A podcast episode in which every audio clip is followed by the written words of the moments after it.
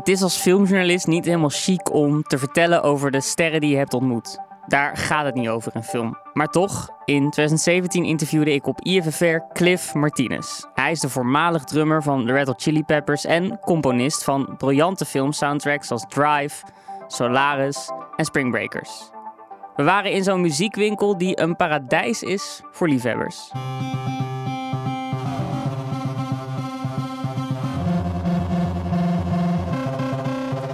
Instant film score. Ja, ik drukte eigenlijk gewoon willekeurig op een synth en maakte dus dat geluid. Cliff Martinez noemde het een soundtrack. En dat ik hem ooit mocht interviewen in een muziekwinkel is een ontmoeting met een briljante maker die ik niet snel ga vergeten. Welkom bij Tijgers en Cowboys, een podcast over 50 jaar geschiedenis van het grootste filmfestival van Nederland, International Filmfestival Rotterdam. Mijn naam is Cesar Majorana. Ik ben filmjournalist voor VPRO Cinema. En in alweer deze laatste aflevering duik ik in de komst van een aantal grootheden naar IFFR. Daar ontstaan altijd de meest wilde verhalen over. En ik woon zelf in huis met zo'n IFFR-verhaal. Tijdens de research voor deze aflevering vertelt namelijk mijn huisgenoot me opeens: ik heb Paul Thomas Anderson gesproken, een paar jaar terug. Paul Thomas Anderson, de regisseur van mijn lievelingsfilm, Boogie Nights. Maar ook van titels als Magnolia, Punch Drunk Love en zijn meest recente film Phantom Thread. Ik weet nog dat ik een beetje laat was. Ik had ook niet echt, ik had niet gegeten. En ik heb daar die film gezien. En ik hoopte eigenlijk dat er ook een Q&A zou zijn. En die was er niet. Jeroen Hoebe, mijn huisgenoot dus, is filmmaker. En hij is erbij als Paul Thomas Anderson in 2018 naar IFFR komt voor een bijzondere vertoning van Phantom Thread waarbij de soundtrack live gespeeld wordt door het Rotterdams Philharmonisch Orkest.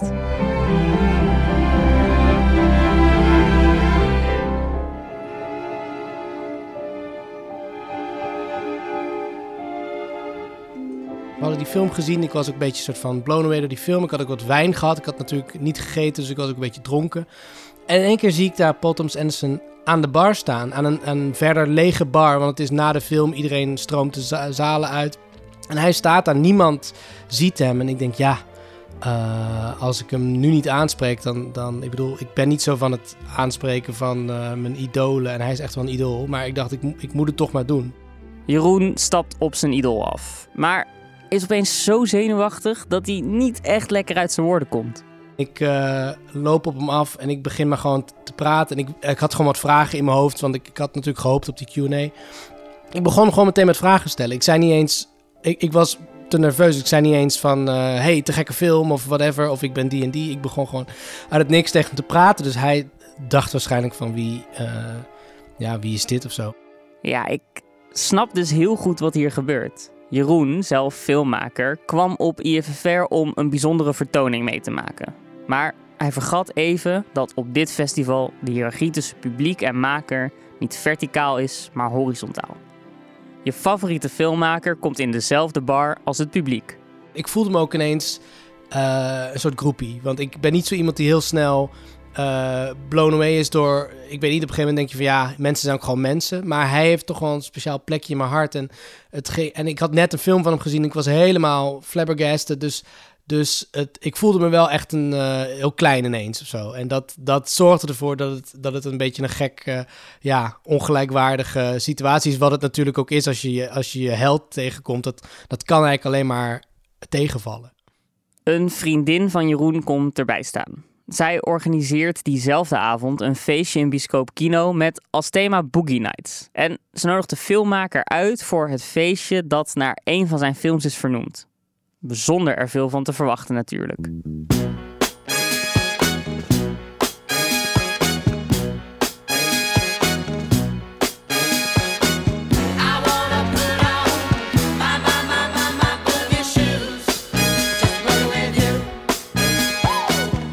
Jeroen gaat zelf die avond ook naar kino. En dit hebben we allemaal wel eens gedaan. Hij maakt de klassieke fout om te vroeg naar huis te gaan.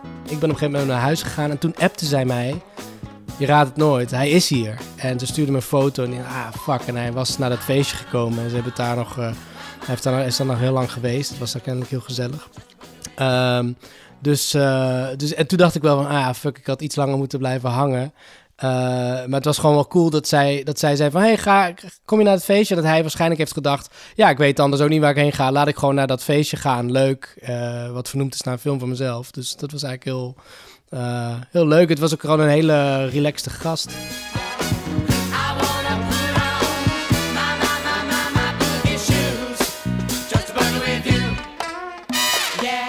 Paul Thomas Anderson op het Boogie Nights feest. Dat is een aandoenlijk verhaal, maar het is niks vergeleken met het jaar dat IFFR zijn grootste gast ooit ontving. Jackie Chan in 1997. En als je nu denkt dat je Jackie Chan niet kent, ja, je kent hem wel.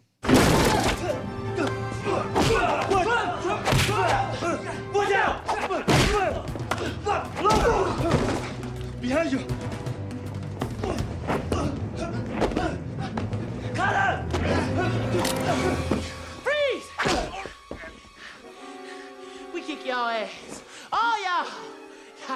Hij is de actieheld in talloze grote kung fu films van de jaren 90 tot 2000. Jackie Chan is een fenomeen. Een stuntman waarvan we er in de geschiedenis maar weinig hebben gehad. Hij is Bruce Lee, maar familievriendelijk. En precies die schoenen vult hij vanaf de jaren 70 in een carrière die meer dan 600 films bedraagt en vele miljarden opleverde. En dat is echt zo. Ik googelde voor deze aflevering Jackie Chan Legacy, zoekend naar een artikel over zijn impact. Maar waar ik achter kwam is dat hij een vloot privéjets heeft van het merk Legacy. En dat zegt eigenlijk alles al. Jackie Chan maakte van kung fu films een imperium. En op het hoogtepunt van dat imperium kwam hij op IFFR, waar een programmeur van het festival, Gerwin Tamsma, een hele gekke taak kreeg. Superster Jackie Chan uit Hongkong opende vanavond het 26e International Filmfestival Rotterdam. Hij is naar Rotterdam gekomen ter gelegenheid van een van de programma-onderdelen, een retrospectief van Golden Harvest in Hongkong. Ik heb met programmeur Gerwin afgesproken om een tocht te maken langs de locaties waar Jackie Chan in 1997 zijn indruk achterliet. Ik probeer uit te vinden welke van de verhalen uit die tijd feit of fictie zijn. En dat zijn er nogal wat. Bedacht Jackie Chan echt ter plekke dat hij een film in Rotterdam wilde schieten? En hoe zit het met het verhaal van de burgemeester die hem ereburger wilde maken? We beginnen op het kantoor van IFFR in Rotterdam. We zijn op zoek naar iets. Ja, ik zoek, ik zoek, ik zoek. Ehm, het in, de, de- we zijn een podcast over, over het bezoek van Jackie Chan aan eh, Rotterdam aan het maken. En er is ergens ingelijst een t-shirt wat gesigneerd is door Jackie voor een van de jongens met wie ik destijds werkte. Voor mij hing hij dus boven in de gang. Daar hangt hij niet meer.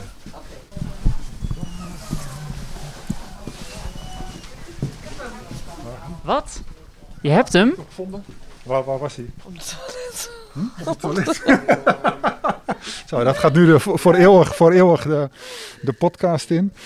Nou, kijk, dit is hem. Toch prachtig? 26e editie International Film Festival Rotterdam. Jackie Chan, een hartje, 97, hij was er echt. Ja, en laten we hem niet vertellen dat, eh, dat eh, deze prachtige herinnering bij ons eh, tegenwoordig op het toilet hangt.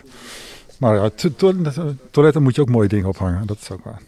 Dat shirt met handtekening is niet waarom ik hier ben. In de lijst met grote namen is Jackie Chan gewoon een beetje een rariteit. Alsof je in een boekenkast naast W.F. Hermans, Helle Haas en Simone de Beauvoir ook een boek van Nijntje hebt. En dat bedoel ik niet rot voor Nijntje. Het zijn prachtige kinderboeken, net als dat Jackie Chan onvergetelijke vechtfilms maakte. Maar op IFFR hem en zijn hele productiemaatschappij Golden Harvest uitnodigen? Hoezo eigenlijk? Kan me nog wel herinneren dat sommige mensen uit echt uit onafhankelijke hoek in Hongkong het maar een beetje vreemd vonden dat, dat Rotterdam, toch de kampioen van onafhankelijke cinema, dat hij nu plotseling eh, Golden Harvest binnenhaalde. Die, die weliswaar ook heel sociaal bewuste films hebben gemaakt.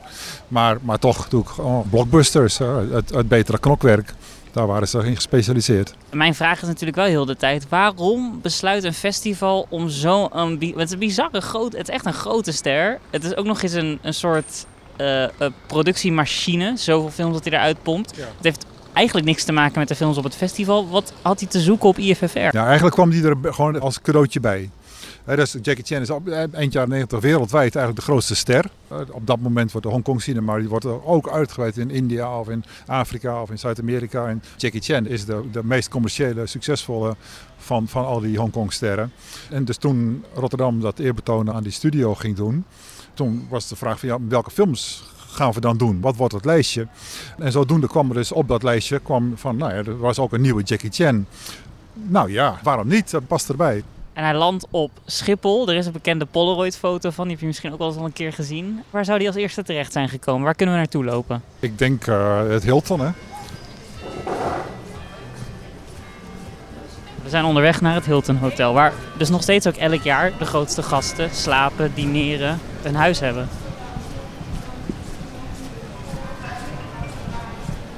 Ik begreep dat als je Jackie Chan ophaalt van Schiphol, dan kun je dat niet in een normale auto doen. Dat kan natuurlijk best. Die man is ook uh, opgegroeid in, in helemaal niet zulke chique omstandigheden. Hij is helemaal niet pretentieus. Uh, in ieder geval zeker op dat moment niet. En een enorme professional. Dus als je hem in een gewone auto zou hebben dan zou ze hem misschien niet eens hebben laten merken. Maar volgens mij is hij opgehaald in de roles van een van de bestuursleden van het festival. Ja, volgens mij heeft hij wel lekker geslapen hier hoor. In zo'n grote suite. En al heel snel dat er geruchten kwamen van ja, Jackie Chan wil hier ook in Rotterdam ook een film komen uh, draaien. Dat, dat is niet dat ze uh, thuis de foto's nog een keer bekeken en dachten ja, dat was eigenlijk best leuk. Dat, ze echt, uh, lieten er geen gras over groeien. Dus ook voor die film die ze hier uiteindelijk gedraaid hebben, Who Am I? Uh, vol gas, uh, locatie zoeken, uh, met mensen praten, met de gemeente, met, met Nederlandse producenten op zoek naar wat ze aan Nederlandse steun of aan Nederlandse stuntmensen, wat dan ook maar in konden brengen. Daar zijn ze ogenblikkelijk mee begonnen. Aha. Die Hongkongse filmproductie, daar zat weinig bureaucratie aan, daar zat weinig wachten op, op financiering. Dat is op het moment dat ze, zeker voor dit soort jongens, die hadden een plan en dan hadden allemaal mensen, hadden ze fantastisch geregeld. In no time stampte die een productie uit de grond.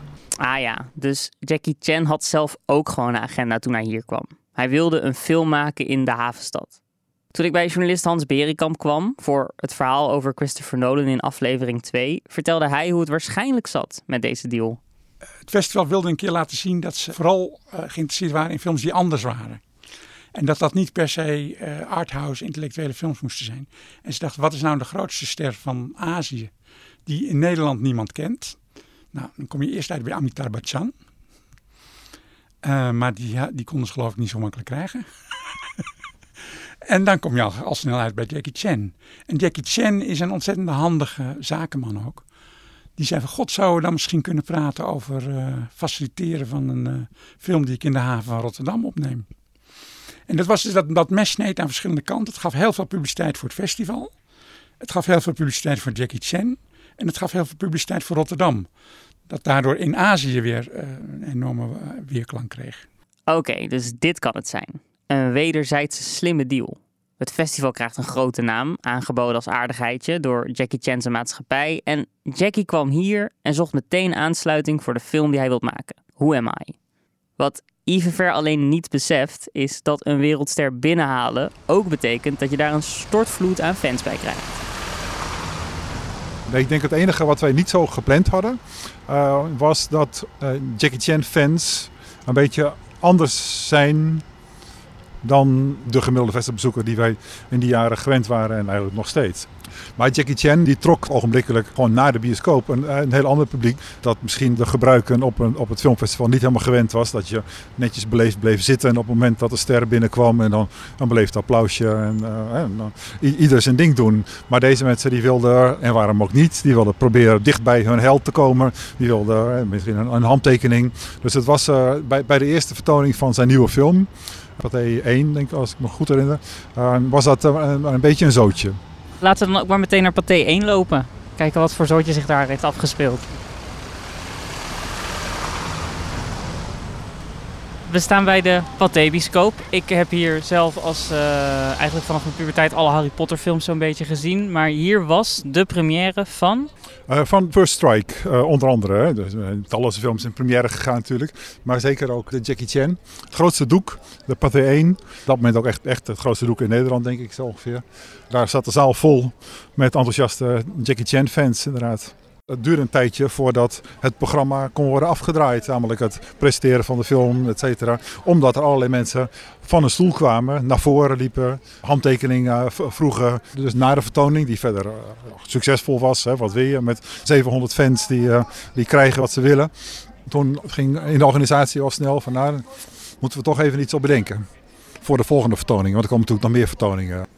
Wat de organisatie dan verzint om het bezoek van Jackie Chan aangenamer te maken, is heel grappig. Het is een van Gerwins dierbaarste festivalherinneringen. Ik kreeg een telefoontje van een collega. Zeggen van, eh, ja, jij bent ook eh, lang en groot. Kun jij eh, morgen inspringen? Want we zouden bedacht, van, nou dan gaan wat grote jongens van kantoor. Beste jongens van productie die dat waren. Dan gingen we de activiteiten van Jackie Chan voor de volgende dag gingen we dan wat begeleiden.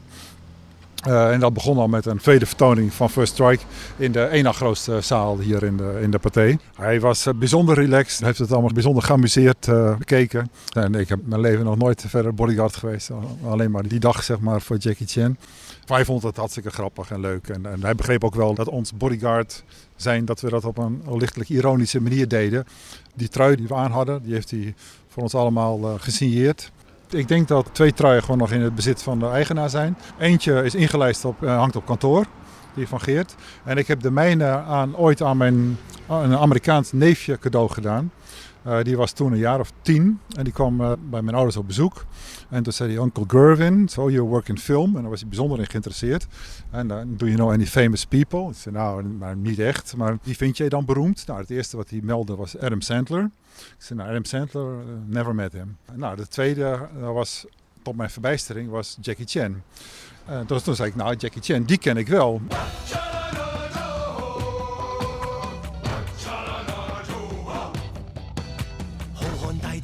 人没有过去？ Iets wat is blijven hangen voor mij is een anekdote die ik tegenkwam in een paar krantenberichten uit 97. Het zou zo zijn dat de gemeente Jackie Chan ereburger wilde maken.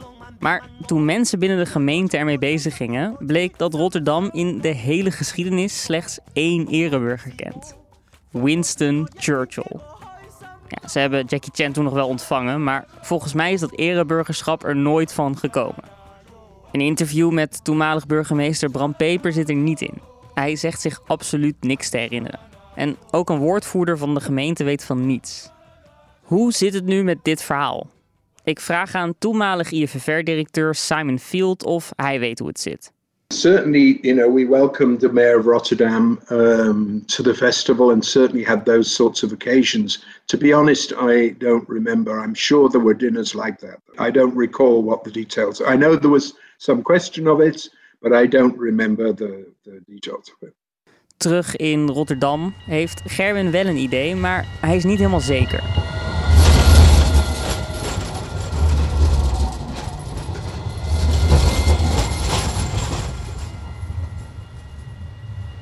Voor zover ik het mij herinner, maar ik was het helemaal vergeten, maar omdat je erover begon.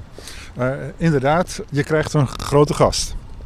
Nou was het zo in de jaren 80, op het moment dat dat, dat festival een, een beroemde eh, filmmaker hier naartoe haalde, ging dat vaak met de belofte dat ze op het stadhuis een ontvangst kregen, dat de burgemeester hen eh, iets opspelde. Of dat nou een, een ereburger van Rotterdam of, of wat er ook maar was. Nou, dus eind jaren 90 was dat eigenlijk. Toen bleek daar volgens mij iets veranderd te zijn in het beleid van de gemeente. Dat dat niet meer vanzelfsprekend was dat ze dat zomaar deden. Want wie was Jackie Chan nou helemaal, vond men bij de gemeente. Nadat ik Gerwin spreek, vind ik een Volkskrant-artikel uit die tijd. Het maakt het verhaal nog net iets smeuger. De kop is: Beoogd ereburger Chen moet het doen met vulpen. En daarin staat dat verhaal over hoe Churchill de enige andere ereburger was, maar er komt een toevoeging bij. Ik citeer.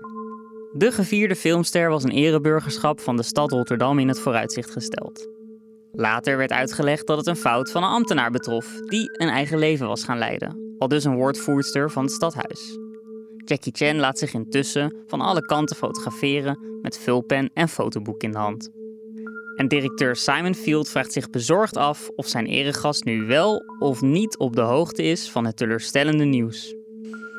Oké, zo dus. Het zit er dik in dat hier iets is misgegaan en Jackie Chan het gewoon nooit door heeft gehad.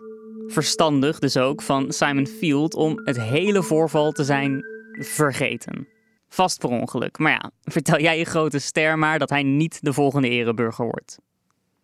En het antwoord op de vraag wat Jackie Chan op IFFR te zoeken had, dat ligt eigenlijk veel dieper in de haarvaten van het festival dan ik dacht.